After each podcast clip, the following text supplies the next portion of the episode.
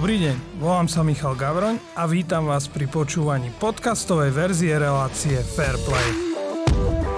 Z olympijského šampióna sa stal rezortný šéf. Matej Todd má na starosti celú Duklu ako riaditeľ či má viac povinností, ako vníma aktuálnu situáciu, čo sa týka Olympiády a účasti Rusov a takisto aj formu Petri Vlhovej či Paulíny Baltovskej Fialkovej prezradil v dnešnej relácii Fairplay. Ahoj Maťo, ďakujem veľmi pekne, že si si našiel čas. No a hneď na začiatok ma zaujíma, platí, že teraz ako šéf máš tých povinností viac, ako tomu bolo, keď si aktívne športoval? Nie, ono práve, že mám pocit, že teraz je tých povinností oveľa viac, tým pádom aj ten management musí byť dobrý, aj keď koniec mojej športovej kariéry už tiež bol taký duálny, že už to nebolo na tom športe, už to bolo aj o rôznych uh, stretnutiach, aj som bol členom rôznych komisí vo výkonných výboroch, takže už som si tak trošku zvykal, že ten čas si musím nasekať tak, ako, ako sa len dá, aby bol čo najefektívnejší. Teraz samozrejme už nemusím myslieť na to, aby som bol v dobrom stave na druhý deň, keď ma čaká ťažký tréning, alebo o týždeň, keď ma čakajú preteky ale zase tých povinností je oveľa viac, takže ten deň je aj tak nasekaný a tak ako je nasekaný jeden, je nasekaný aj druhý. Takže oproti športu je toto trošku iné, že ten priebehu roka nie sú tam tie sinusoidy, kedy je ten vrchol formy, vrchol sezóny, kedy je trošku oddychu. Tu je to ako keby v jednej línii a tá línia je nastavená dosť vysoko. Na Dukle je množstvo vynikajúcich športovcov, vrátane Petri Vlhovej či Pauliny Bátovskej Fialkovej. Aké sú tie stretnutia pre teba? Je to možno aj trošku inšpirácia, aj keď ty už aktívne nešportuješ? Je to asi najkrajšia súčasť eh, tejto funkcie mojej roboty. Uh, áno, sú to osobnosti, to je prvoradé, aj keď väčšinu z nich som zažil ešte ako športovec, takže ten náš vzťah je trošku iný, není tam tá nejaká hm, hierarchia, že teraz uh, sa musia ohlásiť na návštevu ku mňa alebo niečo také, naozaj tie vzťahy sú dobré, ale tým, že tých športovcov je toľko a všetko sú to, alebo väčšina sú to hviezdy najväčšieho rangu a že uh, majú tie najvyššie cieľa, ambície, tak aj tej radosti je, je toľko. Tak za minulý rok to bolo 72 medailí z vrcholných podujatí a to je úžasné, keď v robote máte takéto merateľné ukazovatele, z ktorých sa môžete potešiť, že tá snaha, tá robota, ktorá je náročná, častokrát ideme už na hrane svojich možností, ale počas toho roka v pravidelných intervaloch nejak prichádzajú takéto skvelé správy a nie sú to len medaily, ja sa teším aj z iných umiestnení, v každom športe je to špecifické a toto nás určite posúva a to je aj tá moja motivácia, palivo, aby, aby sme naďalej makali, koľko vládzeme. Takže vykať ti nemusia? Nie, nie, určite. Práve, že niektorých musím upozorňovať, že tých, čo som zažil naozaj ako v jednej výprave na Olympiáde, alebo sme sa stretávali predtým, že nejak som sa nezmenil, som ten istý uh, Maťo to, ako som bol predtým a to, že som teraz v tej funkcii, tak samozrejme nejaká tá úroveň komunikácie je. Niekedy nie, musím aj ľudí schladiť, že dobre, teraz uh, si sa mi vyžaloval ako kamarát, ale keď chceš riešiť uh, niečo oficiálne, tak má to nejakú hierarchiu nedávno Fialkovej aj Vlhovej začali majstrovstva sveta. E, trošku sa rozoberá aj tá ich forma, možno aj kolísavé výkony. E, zdá sa ti, že na Slovensku možno od nich máme mm, neprimerané očakávania, že chceme od nich viac, ako by možno bolo zdravé? Vnímam to v takých dvoch rovinách, ako ako šéf som viac uh, ovplyvnený tým, že ešte nedávno som športoval. A tá empatia voči tým športovcom tam je u mňa naozaj na vysokej úrovni a nepatrí medzi tých, ktorí by na nich vytváral tlak, lebo si uvedomujem, že tí, čo už niečo dosiahli, tak uh, vedia, čo treba urobiť a, a poznám ich, že každý sa snaží urobiť čo najviac a nepotrebujú vyvíjať ďalší tlak, aby sme im my dávali nejaké ultimáta a podobne. Takže z našej strany táto komunikácia určite tak nejde a myslím si, že keď to porovnám aj s tou športovou verejnosťou, tak, tak ten môj pohľad je oveľa empatickejší a vždy sa snažím v tých športovcoch vzbudzovať, aby to robili naozaj s takým srdcom a radosťou. Lebo viem, že tú kvalitu majú, že vedia, čo majú robiť a skôr potrebujú naozaj nájsť to, čo aj ja som sem tam potreboval, takéto vnútro, že prečo to robím a že mi to prináša radosť. Lebo ako náhle, ono to vidieť možno aj na päti teraz, keď, keď ten tlak je naozaj obrovský a každý od neho očakáva len medaily, má za sebou nejaký ten vrchol kariéry možno na Olympiáde a ona tiež potrebuje v sebe nájsť teraz takú tú, tú prirodzenú motiváciu lyžovať, pretože ju to baví, že to chce robiť a nie preto, že to chce niekto iný a že no, taký a taký partner vyžaduje toto, toto. Takže podľa mňa, čo ja tiež sa na to pozerám z hora, je to len môj pôsobný pohľad, potrebuje práve takéto niečo, aby začala lyžovať, pretože že to chce ona a ja viem, že to chce, že má v sebe tú motiváciu, ale aby, to naozaj, aby tam bola tá radosť. A to sa týka aj viacerých športovcov, či už je to v biatlone, či už je to v iných športoch, v atletike a tak ďalej. Takže pracujeme so športovcami, vedia, aké máme ambície, aké, aké, viem, aké majú oni ambície, ale vždy, vždy to nechávame v podstate na nich, aby sa, aby sa ukázali, aby, aby tam nechali na tej trati všetko. A za to ručím, že každý tam na tej trati nechá všetko, že nikto to neodflákne a nikto to neurobí len tak, že som tu, pretože musím. No dobre, ale možno to robíme podvedome, že videli sme Fialkovú alebo Vlhovú na popredných priečkach a preto sme na ne taký nároční, nie? Ako to úplne chápem a mi jasné, že ľudia si zvykli a tá latka je vysoko a keď niekto je olimpijský víťaz, keď niekto zbiera pódia jedno za druhým a potom skončí štvrtý alebo siedmy, tak to nevnímajú ako úspech, ale treba sa naozaj pozrieť na to, že každý z tých, nielen z tých 7, 10, ale tam je 30, 40, 50, niekedy 100 ľudí na štarte a každý z nich chce dosiahnuť to, to maximum a tá špička je v dnešnej dobe naozaj tak vyrovnaná, že aj keď niekto skončí 7, 10, netreba to brať ako sklamanie, ale že v podstate je tam a možno nejaké športové nešťastie alebo nejaká zhoda náhod, nejaká chybička, ktorá sa môže prihodiť, ale nejaká chvíľková, tak zapriční to, že už to není to prvé miesto, pódium, ale že to je 7. 8. Ale to neznamená, že ten športovec do toho nedal to isté, čo by dal, keby vyhrá. Takže je to šport, je to no, šport je vrtkavý a keby to je podľa tabuliek a keby to je podľa predpokladov, tak nemusíme športovať a rovno si rozdáme medaily. Takže v tom je aj krásny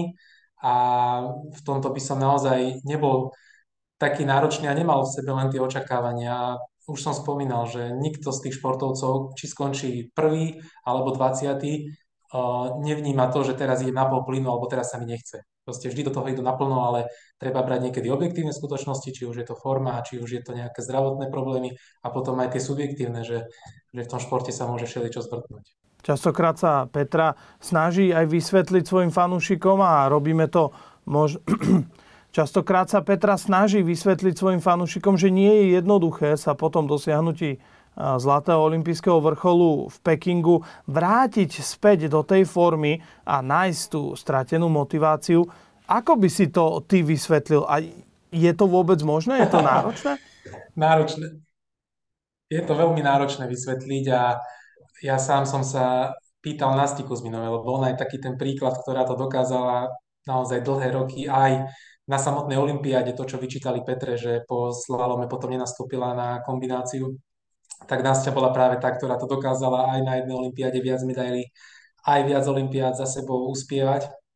Tak jej som sa aj pýtal, že, že alebo a nie, že pýtal, ale som dával klobúk dole, že obdivujem, lebo ja som bol presne ten prípad, prípad a tak som to prežíval skôr ako Peťa, hej, že, že vnímal som to ako obrovský vrchol, aj tá naša disciplína je taká špecifická v tom, že naozaj sa nedá robiť často, ale, ale pre mňa to bol naozaj taký ten vrchol, kedy to všetko spadlo a bolo veľmi náročné sa, sa, vrát, sa vrácať späť. U mňa to bolo zase špecifické, potom nastali v 2017 tie problémy a keď sa vyriešili, tak som mal v sebe tú motiváciu, že áno, ešte, ešte chcem dokázať, ale každý ten športovec práve takéto niečo musí nájsť a veľmi ľahko sa potom eh, sklzáva do toho, že áno, ja si uvedomujem, že stále ma to baví, chcem to robiť, ale proste tie vonkajšie tlaky a ten chtíč a náročnosť toho okolia je niekedy väčšia ako ten športovec sám na seba. Tam sa to musí naozaj nejak vykompenzovať a musí ten športovec zase nájsť vnútorne tú motiváciu. Ako keby na chvíľku, na chvíľku si odtrpieť taký ten útlm a, a vybičovať tie, tie emócie. A keď sa bavíme aj o Peti, tak ja verím, že práve tie posledné, ten posledný svetový pohár v Čechách ju mohol takto nakopnúť. Keď aj ona vyslovene už vnímala, že áno, toto už takto si nechcem zvykať, skončiť eh, mimo pódia. A ja verím, že práve na svete ju to nakopne, že si trošku oddychla, že, eh, že našla v sebe tú motiváciu. A práve to je presne to, čo si hovoril, že, že veľmi ťažké je to vysvetliť ľuďom, ktorí nemajú eh, v bežnom živote také tie vrcholy a nie, keď niečo dosiahnu, tak, tak potom je veľmi ťažko sa zase vrátiť a, a začať, začať, na, začať na tom robiť, lebo to není o tom, že niekto je olimpijský víťaz, to znamená, že to vie robiť fantasticky, ale že tá forma je nejak dlhodobá. On na ňu treba zase tvrdo, tvrdo pracovať, aby sa človek dostal tam. Ja po olympiáde, keby idem dva týždne na to pretekať, tak ma porazia dorastenci. To je naozaj o tom, že dobre, v tom lyžovaní je to trochu iné. Raz keď vie takto špičkovo lyžovať, tak nestratí tú formu úplne, ale dostať sa na tú úplne špičku, to nie je úplne samozrejmosť, že teraz Peťa Vlhová je špičková lyžiarka, tak ona kedykoľvek nastúpi, tak bude najlepšia. Ona tiež potrebuje nejak naladiť tú formu a potrebuje sa pripraviť, takže treba to tak vnímať, že, že ten šport e, nie je linajka, nie je to,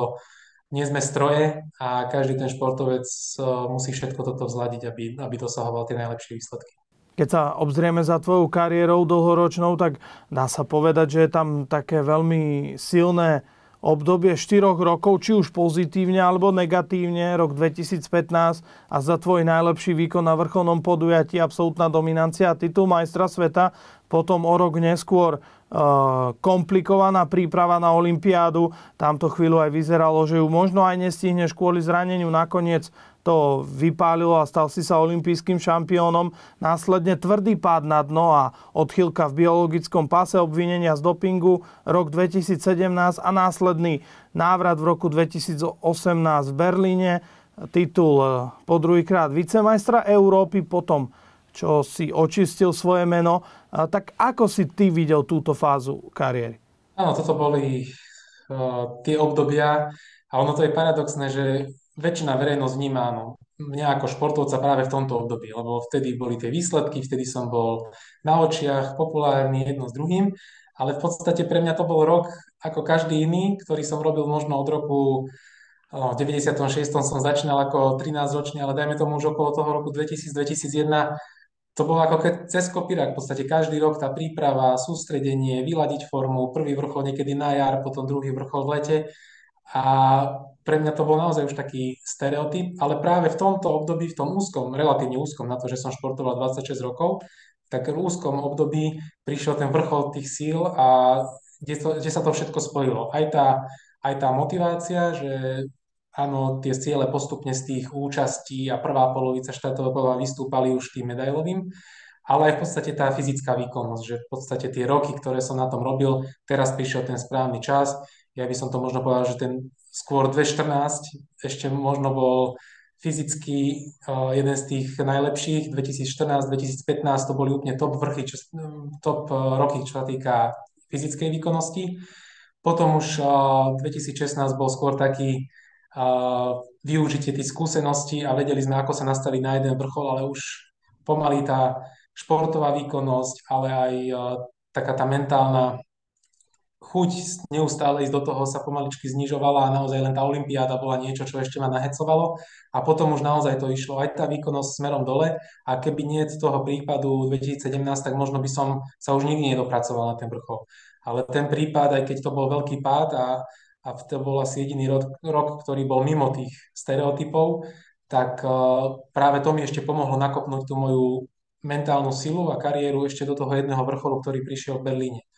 A ja stále vnímam odstupom času, že to bol možno ten termín, kedy som si mal povedať, že stačilo a tam by som to ukončil možno na takom vrchole, ale povedal som si a tedy bol obrovský taký ten tlak, že poďme ešte do toho Olympiáda aj o chvíľku, ešte sa vyskúšaj motivovať a ja som to teda zvládol, motivoval som sa, ale už tam bolo vidieť, že proste tá, tá moja kariéra už sa blíži uh, ku koncu a už nie som schopný byť tak konkurencieschopný stále som bol možno v tej širšej svetovej špičke, ale na to, aby som dosiahol nejaký prenikavý úspech, už by, už by to potrebovalo kopec také súhry, šťastia a okolností, aby som dokázal ešte konkurovať a priblížiť sa k medailovým pozíciám. Takže tá kariéra bola dlhá, ale nedá sa, nedalo sa byť počas celého obdobia proste na tom vrchole a každý ten výkyv, ktorý prišiel, som sa snažil skôr využiť na to, aby som ešte potiahol nejaký ten ďalší úspech.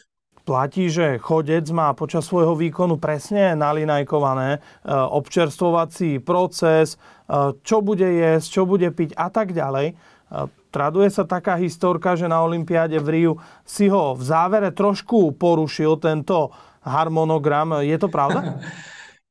Priznám sa, že ja to mám, nepamätám si presne to Rio, čo sa týka tohto gelu, ale tento gel je v mojej pamäti najviac spojený s Berlínom 2018, kedy som vlastne z toho najväčšieho favorita postupne sa prepadal v, tej, v tých pretekoch až na nejaké piaté miesto a už to nevyzeralo ani zďaleka na medailu. A vtedy som práve mimo toho zoznamu si zobral ešte gel, ktorý, neviem, či to bol priamo ten gel, ale, alebo nejaký impuls, ktorý mi ešte pomohol v podstate sa prepracovať späť v tých záverečných 4-5 eh, kilometroch na medailovú pozíciu. Takže myslím si, že Riu, v Riu to ako tak išlo podľa, uh, podľa zoznamu. Možno tam bol jeden z takých tých alternatívnych gelov, ktorý bol napísaný, ale sme si zvažovali, či ho dáme, či nie a nakoniec sme ho dali. Ale v tomto Berlíne to bolo vyslovene také, že som si zakričal, že dajme ešte jeden.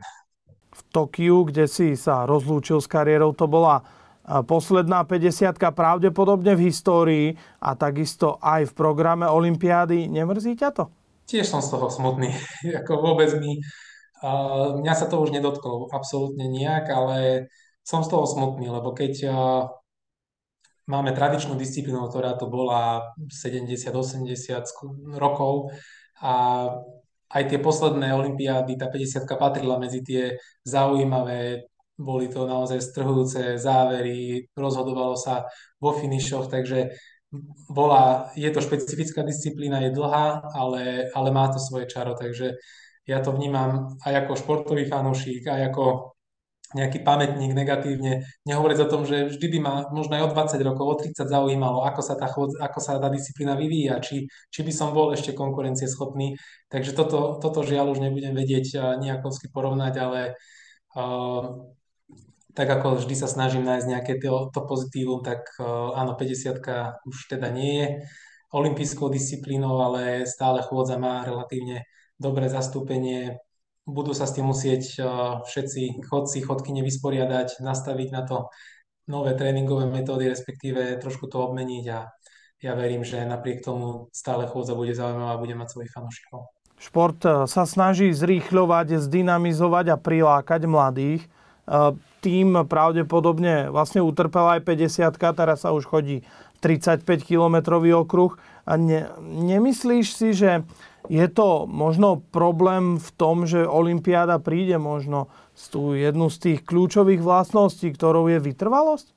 Ja sa s tým môžem len stotožniť, úplne súhlasím. Pre mňa, ja som vytrvalec, vždy ma nielen v mojej športovej disciplíne, ale vždy ma bavili podujatia, ktoré ktoré trvajú nejaký ten čas, lebo tam človek vidí aj tie taktické zámysly, aj nejaké rozloženie síl, že to nie je len o tom čistom výkone, že proste si vo svojej dráhe a ukáž, čo je v tebe, a, ale že ten športovec musí aj rozmýšľať a musí vedieť, čo robí, prečo to robí a kedy to robí. Takže či už sú to maratóny, cyklistika, biatlon, bežecké lyžovanie, takisto teda aj chôdza, tak to sú všetko disciplíny, čo mňa bavia a naplňajú. Takže v tomto žiaľ doba je taká, všetci už nie sú schopní pozerať ani film, už detská majú problém sa koncentrovať na minútové 15-sekundové videá, takže, takže šport reaguje aj na toto, ale ja mám z toho trošku obavy, že do istej miery áno, treba sa prispôsobiť a byť stále populárny, ale práve v tom bola tá olympiáda silná, že to bola tradícia, ktorá tu bola 100 rokov, vyše 100 rokov a teraz keď sa začneme veľmi prispôsobovať, tak, tak stratí to tú svoju tradíciu. A ja by som radšej oželel nejaké to obdobie, kedy tá Olympiáda bude možno menej populárna ako X Games alebo niečo podobné, ale tak ako sa vraciame k rôznym uh, klasickým trendom, ktoré boli, tak ja si myslím, že aj v tom športe by ľudia potom pochopili, ale poďme sa vrátiť k tomu, čo tu bolo odskúšané a dobre. Takže ja som skôr tomto taký tradicionalista a pevne verím, že, že ten šport si bude hľadať cestu aj k mladému divákovi, ale skôr ho bude učiť k tej vytrvalosti a takej trpezlivosti, ako by prevzal, ako by bol taký otrokom tej doby a bude sa prispôsobovať vo všetkom. Nemyslíš si, že je to chyba? Lebo ja osobne pochybujem, že ak budeme chcieť skrátiť disciplíny a tak ďalej a po dvoch, troch dekádach zistíme, že to nefunguje, tak už nebude reálne sa vrátiť späť do tých starých kolejí, nie? Veď práve preto hovorím, že by sme radšej mali ožilieť možno nejaké tie dekády menšiu popularitu olympijských her ako takých, že to už nebude možno najbombastickejšie, ale ono príde ten čas, kedy to zase bude, ale ako náhle sa veľmi prispôsobia a prevezmú funkciu, ktorá možno už by nemala byť olimpijskou, tak sa presne toto, čo hovoríš, nastane riziko, že, že už tá tradícia sa úplne stratí a, a potom to môže dospieť až do toho, že, že Olympiáda úplne skončí a vieme, aké to je potom náročné obnovovať uh, niečo, čo, čo už zaniklo. Momentálne športový svet s blížiacimi sa hrami v Paríži 2024 rieši, či na nej budú Rusi a Bielorusi. Ako ty vnímaš celú situáciu? Ja by som nerád zaťažoval ľudí touto ťažkou témou v tomto relatívne príjemnom rozhovore, takže poviem len jedno, no riešenie je úplne jednoduché. Nech, nech skončí vojna, nech, nech je mier. Má kľúče od tejto miešačky má jeden človek, takže dalo by sa to vyriešiť veľmi jednoducho a nemuseli by sme mať hlavy smutku, lebo v tomto, tak ako aj pri tom dopingu, neexistuje nejaké dobré riešenie. Vždy, keď sa na to pozrieme aj z jednej, aj z druhej strany, vždy bude niekto nespokojný a pritom by to bolo tak jednoduché. Zvykne sa hovoriť, že 40 ktorú dnes oslavuješ, e, je taký polčas, pre teba by to bolo 25 km na tvojej 50 km trati. E, tešíš sa na to, čo ten e, druhý polčas alebo tá druhá 25 prinesie? Teším sa, tak ako som sa tešil na koniec kariéry, že si ho trošku, že si trošku oddychnem, to sa mi neúplne podarilo, lebo v podstate hneď som húpol do tejto funkcie, kde sa veľmi oddychovať nedá. Takže teraz som plne koncentrovaný na túto prácu. Viem, že to je robota, ktorá sa nedá robiť naozaj do toho dôchodkového veku, takže snažím sa naozaj intenzívne pracovať, koľko vládzem a uvidíme, koľko to vydržím. Môj cieľ je aktuálne Olympiáda v Paríži a potom, potom sa rozhodne čo ďalej.